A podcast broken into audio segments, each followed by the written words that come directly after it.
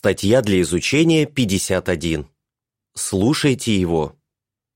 Эта статья будет обсуждаться на неделе от 21 февраля. Ключевой текст «Это мой любимый сын, которого я одобряю. Слушайте его». Матфея 17.5. Песня 54. Вот путь. Обзор. Иисус сказал, чтобы мы входили через узкие ворота – и шли по тесной дороге, ведущей к жизни. Также он побуждал нас содействовать миру среди братьев и сестер. Мы стараемся следовать его советам, но это бывает нелегко. Какие трудности могут возникнуть? И что поможет с ними справиться? Абзацы 1 и 2. Вопрос А. Что Иегова велел трем апостолам Иисуса – и как они откликнулись на его слова. Вопрос Б. Что мы обсудим в этой статье? После Пасхи 32 года нашей эры апостолы Петр, Иаков и Иоанн вместе с Иисусом поднялись на высокую гору. Возможно, один из отрогов горы Ермон. Там они стали свидетелями потрясающего видения. Они увидели, как облик Иисуса изменился. Его лицо засияло, как солнце, а одежда стала ослепительно белой, как яркий свет. Матфея 17.2 Перед тем, как видение закончилось, апостолы услышали голос Бога. «Это мой любимый сын, которого я одобряю. Слушайте его». Матфея 17.5 То, как трое апостолов прожили свою жизнь, доказывает, что они действительно слушали Иисуса. Мы хотим следовать их примеру. В этой серии из двух статей обсуждается, что значит слушать Иисуса. Из предыдущей статьи мы узнали, что нам следует перестать делать. А в этой мы разберем два указания Иисуса о том, что нам делать нужно. Входите через узкие ворота. Абзац 3. Вопрос. Что Иисус велел в Матфея 7, стихах 13 и 14? Прочитаем Матфея 7, стихи 13 и 14. «Входите через узкие ворота, потому что широкие ворота и просторная дорога ведут к гибели, и многие входят через эти ворота, а узкие ворота и тесная дорога ведут к жизни, и лишь немногие находят их. Заметьте, Иисус сказал, что существует только две дороги. Через широкие ворота можно попасть на просторную дорогу, а через узкие – на тесную. Третьего не дано. И нам самим решать, по какой дороге мы пойдем. Важнее решения быть не может. От него зависит, будем мы жить вечно или нет. Абзац 4. Вопрос. Опишите просторную дорогу. Очень важно понимать, чем отличаются эти две дороги. Просторная дорога пользуется популярностью, ведь идти по ней не составляет труда. Видя, что эту дорогу выбрало большинство, многие, к сожалению, решают следовать по ней. Им и невдомек, что эту дорогу проложил дьявол, и в конце маршрута их ждет смерть. Абзац пятый. Вопрос. Что пришлось предпринять некоторым людям, чтобы отыскать тесную дорогу и пойти по ней? В противоположность просторной, другая дорога тесная. Иисус сказал, что лишь немногие находят ее. Но почему? Примечательно, что в следующем стихе Иисус говорит своим последователям остерегаться лжепророков.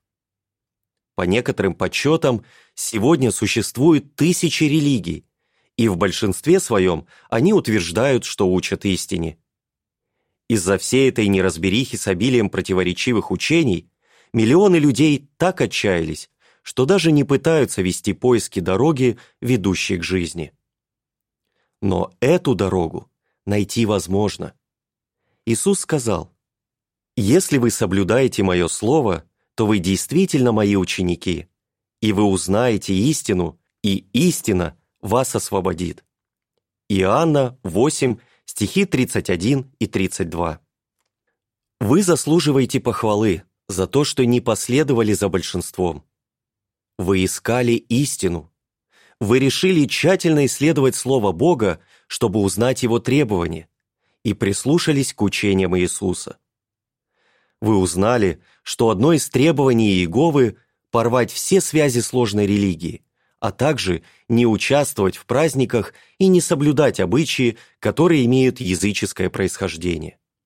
Вы на своем опыте узнали, что это может быть нелегко. Какие-то изменения в жизни вам дались с трудом. Но вы все-таки справились, потому что любите своего Небесного Отца и хотите Его радовать. И Иегова вами очень гордится.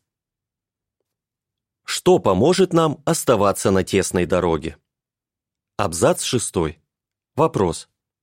Что поможет нам не сходить с тесной дороги? Псалом 119, стихи 9, 10 и 133. Что поможет нам не сходить с тесной дороги, ведущей к жизни? Рассмотрим такой пример. Ради безопасности водителей – по краю узкого горного серпантина устанавливают дорожное ограждение. Оно не дает машине приблизиться к краю дороги и сорваться с обрыва. Получается, оно спасает жизнь. Пусть оно в чем-то и ограничивает водителя, вряд ли кому-то придет в голову на это жаловаться. Нормы Иеговы, изложенные в Библии, служат для нас своего рода дорожным ограждением.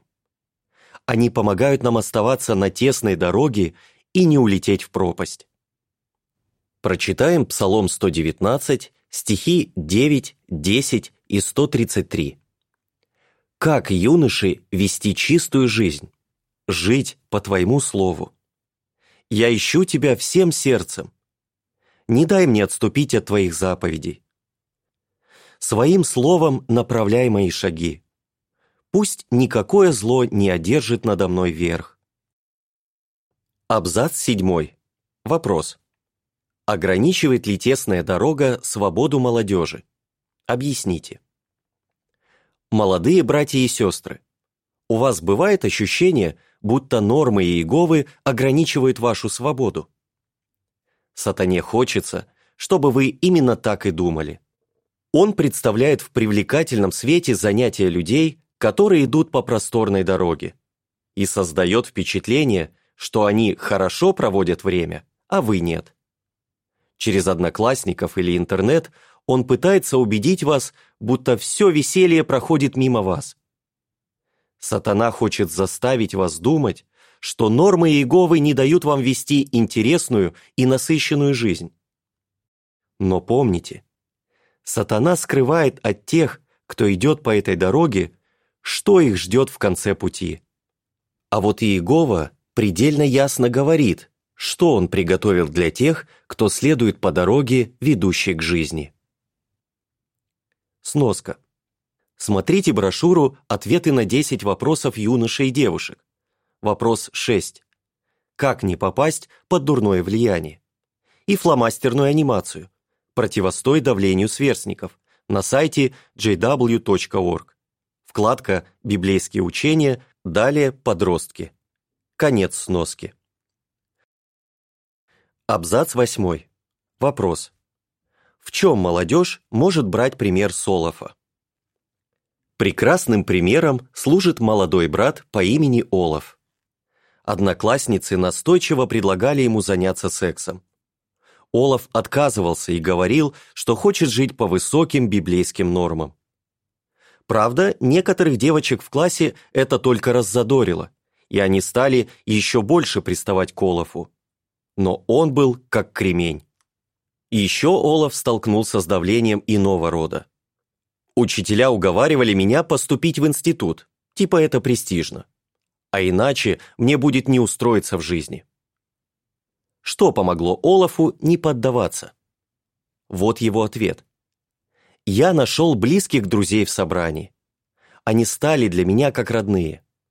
Плюс ко всему, я стал серьезнее относиться к изучению Библии. Чем глубже я ее исследовал, тем больше убеждался. Это истина. Поэтому я решил креститься и стать свидетелем Иеговы. Иллюстрация к абзацам с 6 по 8. Божьи законы можно сравнить с дорожным ограждением. Они помогают нам оставаться на тесной дороге и не сорваться с обрыва. Благодаря им мы не поддадимся соблазну порнографии и сексуальной безнравственности и не позволим кому-то навязать нам мнение, будто нужно обязательно получить высшее образование. Подпись к иллюстрации. Божьи нормы помогают нам оставаться на тесной дороге. Абзац 9. Вопрос. Что нужно делать, чтобы оставаться на тесной дороге? Сатана хочет, чтобы вы свернули с дороги, ведущей к жизни. Его цель – переманить вас на просторную дорогу, по которой множество людей марширует прямиком к гибели. Матфея 7.13. Если мы слушаем Иисуса и понимаем, что тесная дорога уберегает нас от многих опасностей, то нас никто с нее не собьет. А теперь давайте рассмотрим еще одно повеление Иисуса о том, что нам нужно делать. Помирись с братом. Абзац 10. Вопрос. Что мы должны делать согласно словам Иисуса из Матфея 5, стихов 23 и 24? Прочитаем Матфея 5, стихи 23 и 24. «Если ты принесешь дар к жертвеннику, и там вспомнишь, что твой брат обижен на тебя, оставь дар перед жертвенником, и сначала пойди помирись с братом, а потом вернись и принеси свой дар». Иисус упоминает ситуацию, которая была хорошо знакома слушавшим его иудеям. Представьте, и еврей привел в храм животное, и вот-вот передаст его священнику для жертвоприношения. Но тут, в такой ответственный момент, человек вспоминает, что его сосед обиделся на него.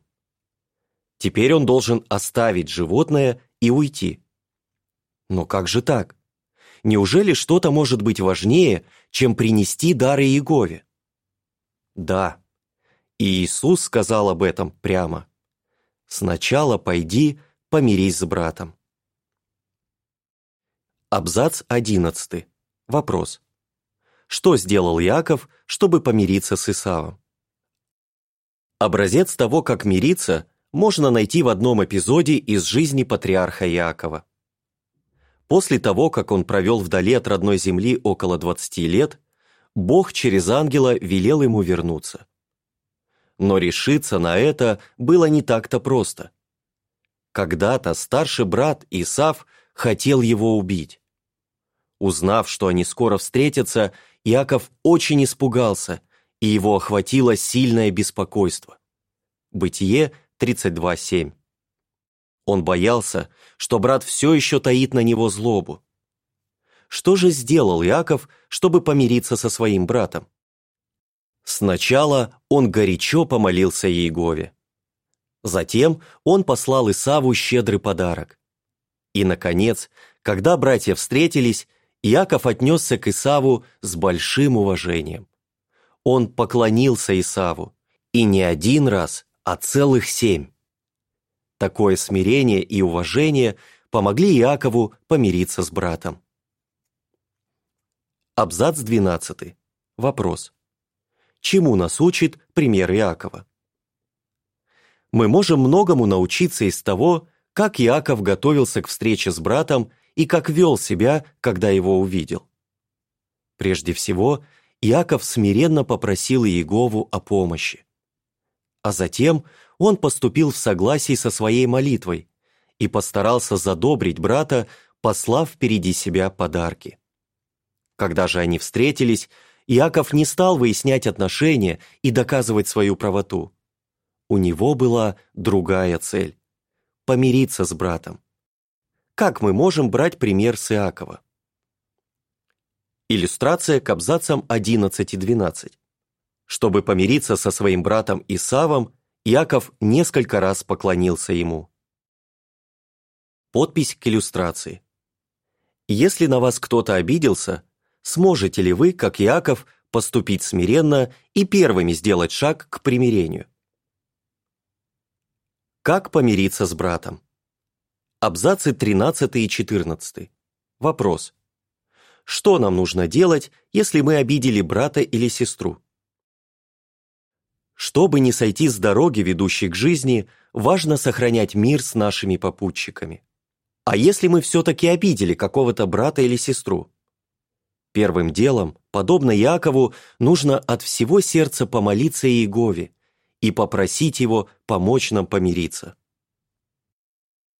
Также стоит выделить время, чтобы спросить себя, готов ли я наступить на свою гордость, смиренно попросить прощения и помириться? Что почувствует Иегова и Иисус, если я первым сделаю шаг навстречу моему брату или сестре? Размышление над этими и подобными вопросами поможет нам поступить так, как велел Иисус, и смиренно подойти к брату, чтобы наладить отношения. И в этом Яков снова подает нам хороший пример. Абзац 15. Вопрос. Как принцип из Ефесянам 4 стихов 2 и 3 может помочь нам помириться с братом? Только представьте, что было бы, начни Иаков спорить с Исавом о том, кто прав, кто виноват. Исход встречи мог быть совсем иным. В чем урок для нас? Когда мы идем к брату, чтобы помириться, нам нужно быть смиренными. Прочитаем Ефесянам 4, стихи 2 и 3. Всегда будьте смиренными, кроткими, терпеливыми. Миритесь с недостатками друг друга, проявляя любовь. Вы достигли единства благодаря Святому Духу. Всеми силами старайтесь сохранять это единство, живя в мире друг с другом. В притчах 18.19 говорится «Обиженный брат неприступнее укрепленного города, и бывают ссоры – подобные засовам крепостных ворот. Смиренная «прости меня» будет, образно говоря, ключом к воротам этой крепости. Абзац 16. Вопрос. О чем нам нужно подумать и почему? Кроме того, нужно хорошенько подумать о том, что сказать и как это сделать. И только затем стоит идти говорить с обиженным братом.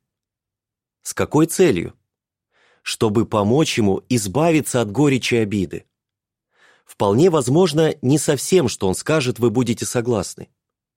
Легче всего было бы рассердиться или начать оправдываться. Но разве поможет это наладить отношения?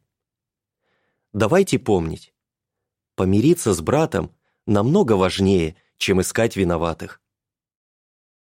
Абзац 17. Вопрос чему можно научиться у Жильбера. Брат по имени Жильбер очень старается быть миротворцем. Вот что он рассказывает. «У меня были напряженные отношения с дочерью. Больше двух лет я пытался откровенно и при этом спокойно поговорить с ней, чтобы наладить контакт. Что еще делал Жильбер? Перед каждым разговором с дочкой я молился и мысленно готовился услышать от нее что-то обидное мне нужно было научиться прощать. Я понял, что не надо настаивать на своей правоте, и что моя обязанность – восстановить мир в семье. Какие плоды это принесло? Жильбер говорит, «Сегодня я ощущаю душевный покой, потому что теперь у меня хорошие отношения со всеми родными». Абзацы 18 и 19. Вопрос. Если мы кого-то обидели, что мы должны делать и почему? Теперь, после изучения этой статьи, как вы поступите, если заметите, что обидели какого-то брата? Следуйте указанию Иисуса. Помирись с братом. Молитесь Иегове и не сомневайтесь, что Его Святой Дух поможет вам быть миротворцами. Тогда вы будете по-настоящему счастливы и покажете, что слушаете Иисуса. Мы благодарны Иегове за то, что Он с любовью ведет нас с помощью главы собрания Иисуса Христа. Эфесянам 5.23. Давайте всегда слушать Иисуса, как это делали апостолы Петр, Иаков и Иоанн. Эта статья напомнила нам о том, что наша обязанность – постараться помириться с тем, кого мы обидели. Если мы поддерживаем мирные отношения с братьями и сестрами и остаемся на тесной дороге, ведущей к жизни, мы будем счастливы уже сейчас, и никто никогда не лишит нас этого счастья. Что вы узнали? Почему нужно слушать Иисуса и не сходить с тесной дороги? Почему важно мириться с теми, кто на нас обижен? Почему вам нравится слушать Иисуса? Песня 130. Прощайте друг друга. Конец статьи.